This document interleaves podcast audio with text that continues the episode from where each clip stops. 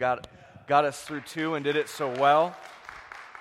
I want to thank you all for being here, registering to worship, going along with all the stuff we got to do to make this happen. We're so honored to worship with you this morning. Glad that you are here. It's going to be a good morning. Amen. Is it already a good morning? Amen. All right, good. You got your coffee? All right, you're not going to need it because I'm going to talk fast. All right. So uh, this morning, I want to we're going to continue our series on mighty, uh, but I want to tell you a story. So I grew up in a, what most people consider a pretty good and pretty safe neighborhood. But I want to tell you a story this morning about how that neighborhood wasn't quite as safe as maybe some people would make it out to be. And here's, here's why I want to tell you a story. I want to get to a response that somebody had on my behalf because of this. But to get there, we're going to tell the story first. But I want to talk to you first about this. In, in a nation that is quickly crumbling in terms of our thoughts about the safety and the goodness and the righteousness of a nation, as we watch it all crumble around us, I want to encourage you this morning don't spend too much time mourning about what was lost. And here's the reason why I want to say that. First of all, most of what we think of or what we remember as the good old days were not that good. They were good in general, but I can guarantee you that almost every person in this room right now has a story of how there was something that was wrong, either in their neighborhood or in their family or in their friend group, some kind of trauma, some kind of hurt, some kind of brokenness, something that happened that kind of blows a hole and everything was good 30 years ago, right? And so, if we're all walking around with some type of trauma from that time, we have to recognize that this evil that we are seeing today is not new. It's just more widespread and more accepted. Now, let me say this. Let's not spend too much time mourning about what was lost because if we do that, we cannot stop to say, God, what do you want me to do today? And I believe that in a nation and in a place where the God, there has never been a need for the gospel of Jesus Christ to be more lived out by the people of Jesus. And if we spend time mourning what was, we can't stop to dream about and work towards what God wants now. Because I believe that God wants to bring his people to a place of safety. I believe that God wants to bring his people to a place of joy, a place of, of abundance, a place where we thrive in the place that we are in a way that declares his goodness and makes it available for people around us. And we also have the opportunity, when darkness is abundant, to let the light that's within us shine like never before. So let's dream about what God would do in us and through us for the kingdom to be advanced. Let me tell you the story about how my neighborhood, that was very, very safe, considered very safe, wasn't quite so safe. And it's not so much about the story, it's about the response. But here's what happened. Do you remember when you were like nine or 10 years old, like the circle of, of travel for your life got a little bit bigger? Do you remember like you used to be able to play in your yard, then you could play in the neighbor's yard, then you could play, you know, on your street? Like remember when you were allowed to play football on the street? You know, and then you like you could stay out until the streetlights came home. How many of you that was your standard? How many of you your parents told you don't come back till the streetlights come on? Right? And, and then like I remember like being able to go down the block to the convenience store. And then I remember crossing the busy street to, with my friend for him to get a haircut. And I remember, you know, being able to go to like a bakery a little further down or a pizzeria. And like, you know, you kind of get a little bit older, you know, you got a better bike and you're, you're a little more confident across the streets. And so, so the, the circle of travel grows. I remember one, one week we, we traveled like five, six, seven, maybe even eight or ten blocks away from home, and we, had to, we were near a busy intersection, kind of a commercial area uh, of our neighborhood, and we were in search of, I believe it was Garbage Pail Kids. Do you remember Garbage Pail Kids? They were little trading cards that were ridiculous. My, my parents hated them, but we, like, nobody ha- had them because they were all the rage. But you would hear, like, oh, this, this store has them or this store. So I think that's what we were doing. We were traveling. We were kind of near a busy intersection. It was a part of town we hadn't spent a whole lot of time in. It was me and my best friend. And I remember some kid, like, came out from around a building and was like, hey, you. And we didn't think he was talking to us, so we just like looked back, but then kept walking. We didn't know who this kid was. He was a lot bigger than us. And then all of a sudden you hear like the, the steps behind you, like thump, thump, thump. And I look around just in time to see him like wind up with the biggest kick I've ever seen and just plant it right up my friend's butt. And like he threw him forward several feet when this happened. And I remember just being shocked. It was like one of those moments where everything that you think is right with the world, like, wait a minute, this is not the world that I live in. I had not been part of that kind of violence before. And that didn't happen to me. But you know how, like, when you're around it, it kind of affects you? And I, I, remember, like, I don't think we finished our thing. I think we ran right home. We told his dad, but here's the great thing about this story it's not about what happened to us, it's about the response. Because the guy that kicked my friend didn't know that my dad's, my best friend's dad was a police officer in the town that we lived in. And I don't know, I don't remember exactly how it came down, but I do remember him bringing the young man that kicked my friend back in a police car to my friend's house in the police car because that's back when cops could do whatever they wanted, right? And so, like, I think he just went and found the kid and said, Get in my car and brought him back to the house. Is this the kid that did this to you? And I don't know what happened afterwards, but what I do remember about it is this my friend's dad took the power and the authority and the might that he had and applied it in response to the situation that we had. He used his power on our defense, in our defense. I mean, I wasn't the one kicked, but I was part of it. You know what I'm saying? Like, yeah, yeah, give it to that kid. You know what I'm saying? And all was right with the world when he exercised his power. What am I saying about that? I believe that this morning, uh, as we continue our series on mighty, we can look at how we, as the people of God who are filled with the might of God, can use the weapons that God has given us on behalf of other people. As we go through this series and we talk about what it means to be mighty, how God has created us to be mighty, we understand this that God's mighty people with God's mighty weapons, using them, see mighty advancement for the kingdom of God. And we're going to talk about how this morning that God has made us mighty to use these weapons on behalf of others. And so let's look at some scripture this morning to see this because God is about to use us and is using us in mighty and powerful ways. In order to do this, we need to understand first this that Jesus used his might on our behalf. Listen, the 8 a.m. service was a whole lot more interactive. Maybe I'm pre, I'm pre, I preached better to them, but they were like, they were ready to go. You guys ready to go? Yeah. Come on, are you ready to go? Yeah. Like, do we need to stand up and, like, you know, shake ourselves up a little bit? When I filmed the video update this week, I was a little bit tired. I told one of my friends that. He said, Yeah, you look tired on the video. But, uh, like, when I went to take the video, I'm like, I just slapped myself up a little bit so I could get ready to go. Like, do we need to slap ourselves up a little bit? All right, walk with me here. So, Jesus, listen to this statement. Listen to this statement. Jesus used his might on our behalf. There we go. Come on. 1 Corinthians chapter 1 verse 18 says this, "The message of the cross is foolishness to those who are headed for destruction, but to those who are being saved, they know it is the very power of God." Think about this for a minute. The God of the universe came and did something on our behalf that was incredibly powerful that didn't look so powerful when he did it. The message of the cross is foolishness. Why would the God of the universe, with all the power in the world, come in the form of a child live a life and not just say, Listen, I'm the king. What's up? But instead submit himself to a secular government to be killed and, and hung on a cross and be called a criminal on our behalf. Why would he do that? Because he knew that that, that act was so powerful that it would set us free. He exercised his, his power on our behalf. In fact, uh, if you look at Philippians, excuse me, chapter 2, verses 6 through 8, it says this Though he was God, he did not think equality with God something to cling to. Instead, he gave up his divine privileges and he took the humble position of a slave and was born as a human being. And when he appeared in human flesh, he humbled himself in obedience to God and died a criminal's death on the cross. Jesus gave up everything to exercise his might on our behalf. And when he exercised his might, it was not in the way that we think, in carnal ways, in powerful military ways, or in prideful ways. It was in humility. It was in submitting himself to, to, to not having all of that power, to submitting himself to saying, Listen, I am willing to die a criminal's death. Not only do you label me a criminal, but I'm willing to die a criminal's death. I'm willing to walk in humility on your behalf. And in it, the power of God was displayed.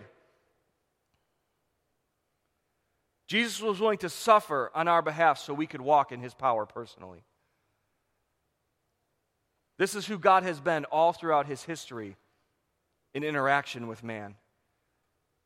If you look at God redeeming his people from slavery, in Exodus chapter 15, we have the record of the people of God worshiping the Lord, proclaiming the Lord, praising the Lord because of what he had done. God freed his people from slavery in Egypt and they were on their way out into the promised land that God had called them to. And they came up to the Red Sea, and Pharaoh changed his mind, and so he sent his entire army out to chase down the Israelites, to bring back their, sla- their slave labor, to bring them back into that position of slavery. And the people of God were delivered by God when God opened up the Red Sea and they could cross through on dry land. And when Pharaoh's army saw it, they chased after him. And God, in his goodness, God, in his sovereignty, used his might on their behalf to cause that water to come back in and completely destroy the enemy.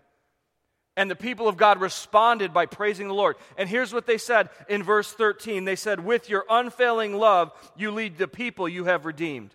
In your might, you guide them to your sacred home. God is using his might on our behalf, not because he's mighty. He's using it on our behalf for two reasons. One, because he loves us. When God exercises his might, he does it because he's motivated by love.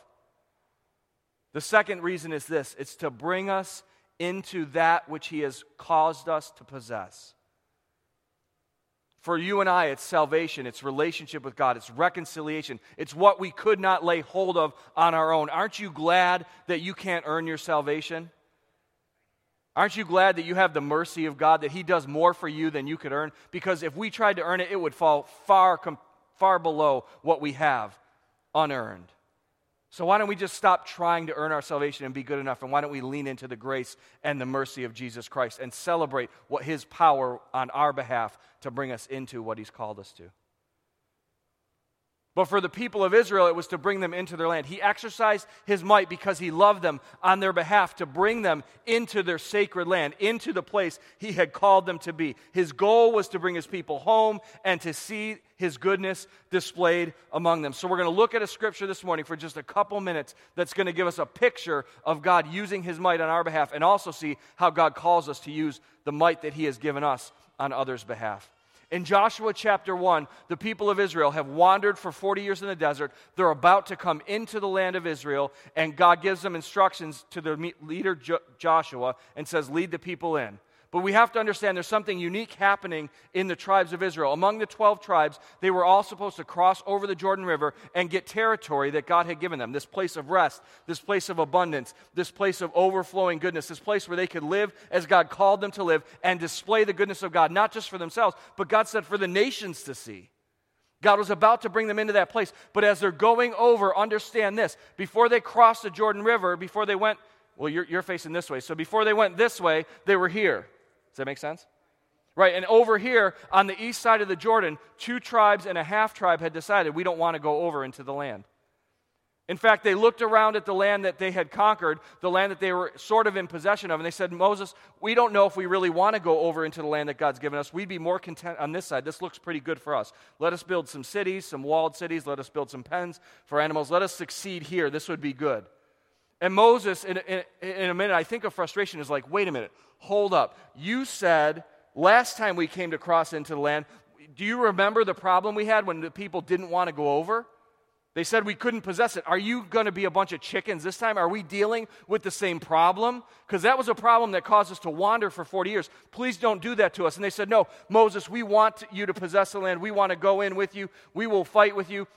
We just want this land. And so Moses says, Go ahead and stay here, but promise that when we go over, you'll go with us. That's where we pick up the account in Joshua chapter 1, verse 14. He's speaking to the, two, the tribe of Gad, the tribe of Reuben, and the half tribe of Manasseh. And he says this Your wives, your children, and your livestock may remain here in the land Moses assigned to you on the east side of the Jordan River. But your strong warriors, your Gibor, your mighty, fully armed, must lead the other tribes across the Jordan to help them conquer their territory. Stay with them until the Lord gives them rest as he has given you rest, and until they too possess the land your, the Lord your God is giving them.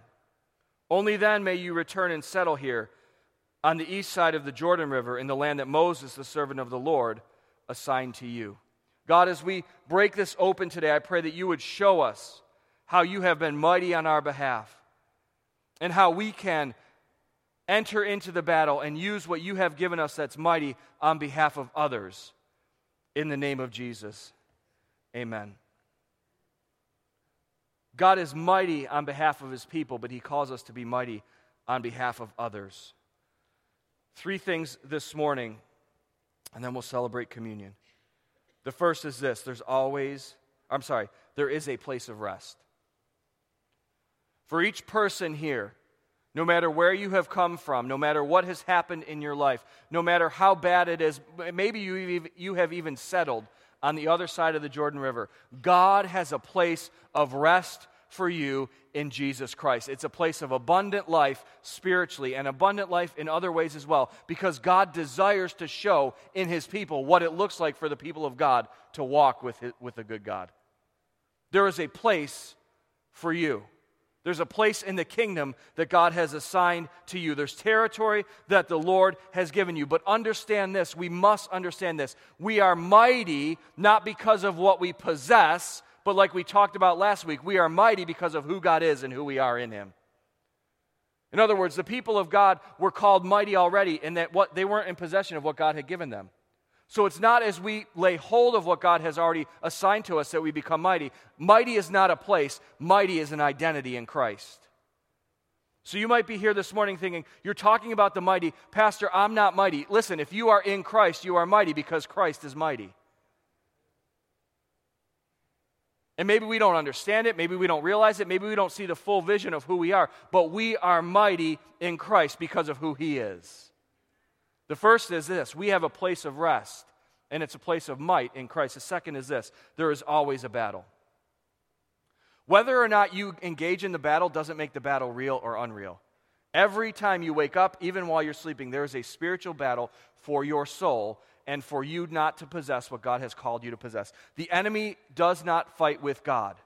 He fights with us, and he's trying to keep us from what God has for us. He wants to keep us from the kingdom. He wants to keep us from salvation. He wants to keep us from freedom from sin. He wants to keep us from extending the kingdom of God. And so he will do whatever he can to battle that identity of who he is and who we are, and even try to get us to deny the battle or try to get us to fight in the wrong places. Listen, there is always a battle to be in, and our willingness to engage in the battle matters.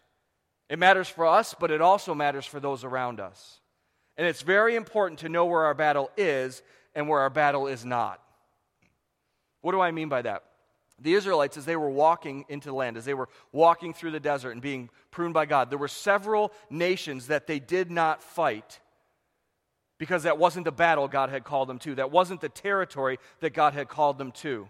And so, for instance, they, they came to the land of Edom and they asked the king, Can we come through your land? We don't want to fight with you. We just want to walk through. And the king said no. And they said, We'll stay on the road. We won't take anything from you. We'll buy, it'll be okay. And the king says no. So they said, Okay, we won't fight that battle. They didn't want to force a battle where God hadn't called them to fight. So they went another way and they asked another king, Hey, can we go through your territory? And the king said no. And they said, Please, we'll stay on the road. And he said, No, we're not going to do it. That time they listened, but the enemy came after them.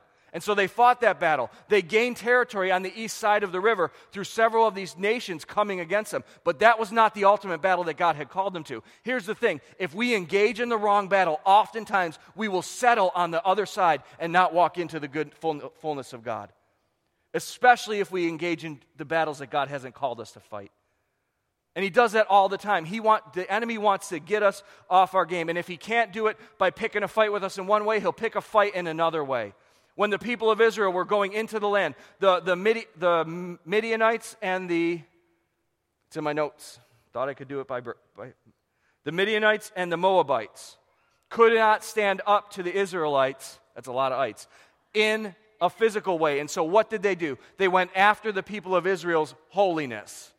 And so instead of fighting them in a physical battle, they fought them in a spiritual battle. And their women went and seduced the men of Israel. And the men of Israel had sexual relations with them and they defiled themselves. They were off their course. They got distracted into the wrong battle. They were fighting in a place that God had not called them to fight, and it cost them. The enemy would love nothing less than to get us into the wrong fights. Sometimes it's just possessing our land. I'm going to fight for myself. I'm going to fight for me and my own. But the Lord is not calling us to do this. Eh, this is really interesting. If you look at the scripture, there's two different descriptions of the land. The land on the east side, where their tribes are, is described as the land that Moses gave them. But he says, You need to come with us into the land that God is giving us. Very clear distinction. Listen, sometimes we will settle for us just being okay. We are in a place right now in our nation where it's easy for us to say, I'm just going to fight for me and my own. Or to pick a fight in the area of E- even things that are worthy to fight for, like First and Second Amendment rights. But I believe the enemy would like us to focus our efforts and our battle in that arena and with weapons that are not ours so we don't focus on the real battle, which is a kingdom battle. I'm not saying it's not a real battle. I'm not saying we're not get, having a fight picked with us. But understand, the, the enemy wants to get us off the right battle and he wants us to use weapons that are not our weapons. Because what's the real battle? A nation is changed when people come to the Lord by, and their hearts are transformed. Hearts are not transformed because we stand up for First and Second Amendment rights. Hearts are transformed as we live as kingdom people and we win people to the gospel of Jesus Christ. If we're upset because we can't meet in a certain way in our church, I don't buy it because we're not invited. If we really believe that worship is important and we really believe that lives are changed and we really believe that this is an important thing for us to do to extend the gospel of Jesus Christ, then why isn't this place filled with people every week that we invite in to have our lives transformed? If we're going to fight for this, we got to fight for this. And we fight for this not when the government comes against us. We fight for this on the everyday basis of inviting people into transformation by the work of the Lord Jesus Christ by the Holy Spirit. Do you understand? I'm not trying to pick on us. I'm just saying we've got to get involved in the battles that matter. Why? Because the third point is this we are called, or we, are, we owe our fight to others. We're called to fight on behalf of others. That's what this scripture is. We owe the fight to others. But our fight is different. Remember, our weapons are not carnal. God said, Joshua said to the people, Send all your mighty warriors over. Can you imagine, like, they get their swords, swords sharpened, they got their armor on, they're all ready to go, they've been practicing, they're ready to fight, and they cross over the Jordan River, they get to the, the, to the land, and the first city they come up to, they're like, Let's take this city. And Joshua says, God told us to walk around it in silence. God told us to walk around it for seven days in silence. God told us to like let the warriors walk on either side of the priests and let the priests blow their trumpets and worship the Lord and lead us in that way. And we're going to do that for seven days. And then on the seventh day, we're going to do it seven times. And at the end of that, you know what we're going to do? We're going to shout. That doesn't sound like a natural response, a, a natural warfare, but it is God's warfare. This is how God was going to redeem his people, and so, or to uh, get his people into the promises that he had. And so we have to understand that, that we owe our fight to others, but our fight is on behalf of them using the spiritual weapons that God has given us of obedience and of worship and of faith. It was a battle for faith before it was a battle for actual land. It was always a battle for faith. Will you believe that God is who He says He is and that He will do the work? You have to cooperate with Him. We got to walk with Him. But we have to know that the battle is a battle for faith first. We owe our fight to those around us. Where are we contending for others? so easy in these times to just say, I, I need to make sure I'm set. But we have to understand there are people all around us who are fighting people who, who have their lives turned on edge. Their businesses are crumbling. They can't go to work. They're, in the, they're healthcare workers who are, who are struggling with hospitals getting more and more filled. There are people walking around in fear again. Where is the battle? The battle is to bring them to Christ, who is the answer in every single circumstance. So, my question for you and I this morning is who are you called to fight for? Who are you called to fight for? God is saying, get your eyes off yourself, put it on my kingdom. Who around you needs Jesus Christ? Now, some of you might be saying, I'm in the middle of the fight of my life. Great. If you're in the middle of the fight of your life, let us fight for you. But most of us are not in the middle of the fight of our lives. We will be, or we have been, but right now we're called on, on others' behalf to fight for them with supernatural fight in prayer and in worship and in obedience and in declaring the word of God and sharing the gospel of Jesus Christ for other people. Who are you fighting for today? Where are you called to fight? And what weapons will you use? If you get your communion right now, we're going to celebrate together. Because this was a fight that was on our behalf.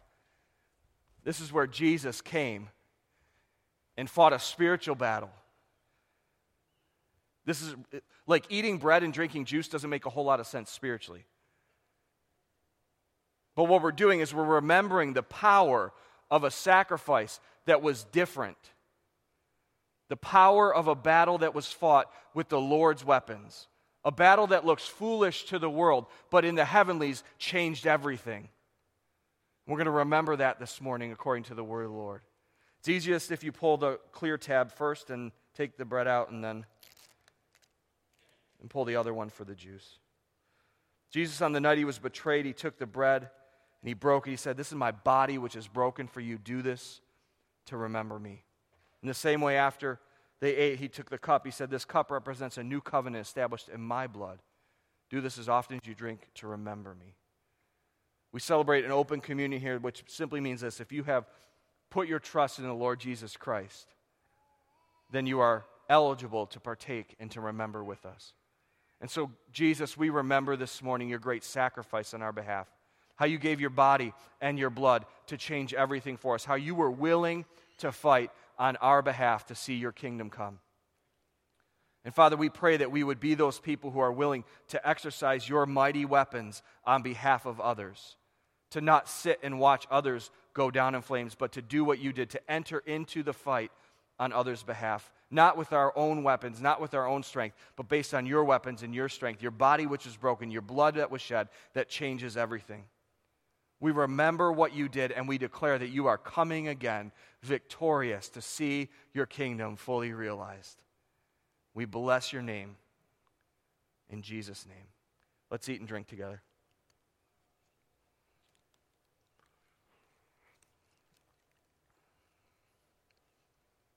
Would you stand this morning? As soon as you're done, I want to bless you in the name of Jesus.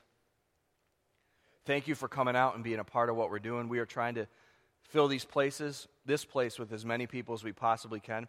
We will add services if we need to. And so, if you want to fill this place up and we just got to go all day, we'll do what we have to do to make sure that the gospel of Jesus Christ is shared, that we have opportunity to worship and remember together what the weapons are that we have and focus our heart on the kingdom. We want to build this kingdom. But I want to ask you right now, just answer this question Where's God called you to fight? Think about it. Who, who's he called you to fight on behalf of? Maybe if you're in the midst of the fight of your life, you're asking for somebody else to come alongside you. Ask somebody today. Would you come alongside me and fight with me in prayer, in encouragement, in the Word of God, in worship, and in obedience? Would you, would you walk with me? Or maybe there's somebody in your life that God's calling you to fight for a friend, a loved one, a coworker who, who needs the kingdom of God to come into their lives in a reality. It's time to fight on their behalf so that they can possess what God has given to them, what God has already declared that they can have. I want to bless you as you go, as you answer that. God, would, would you just bless your people this morning? Give them your grace, show them your mercy, help them to understand the battle to fight in and which to not fight in. Give them an awareness of your mighty weapons. And Father, I pray that the kingdom would advance powerfully because of what you done, what you have done, and what you are doing through them. In Jesus' name. Amen. Amen A couple of announcements as we go. Giving is in the back. You can also do it online digitally. We are canceling our Thanksgiving service because of gathering numbers, but here's what I do say the Thanksgiving holiday is not for turkey, it's for thankfulness to the Lord our God. That's why we have it. So be thankful, get together with people, pray, worship the Lord, and thank Him for what He's done. I bless you in the name of Jesus to go in His goodness. Let's fill these services up. Let's do everything that God has called us to do, not only in this place, but outside of this place to see His kingdom advance. I love you. God bless you. God bless you.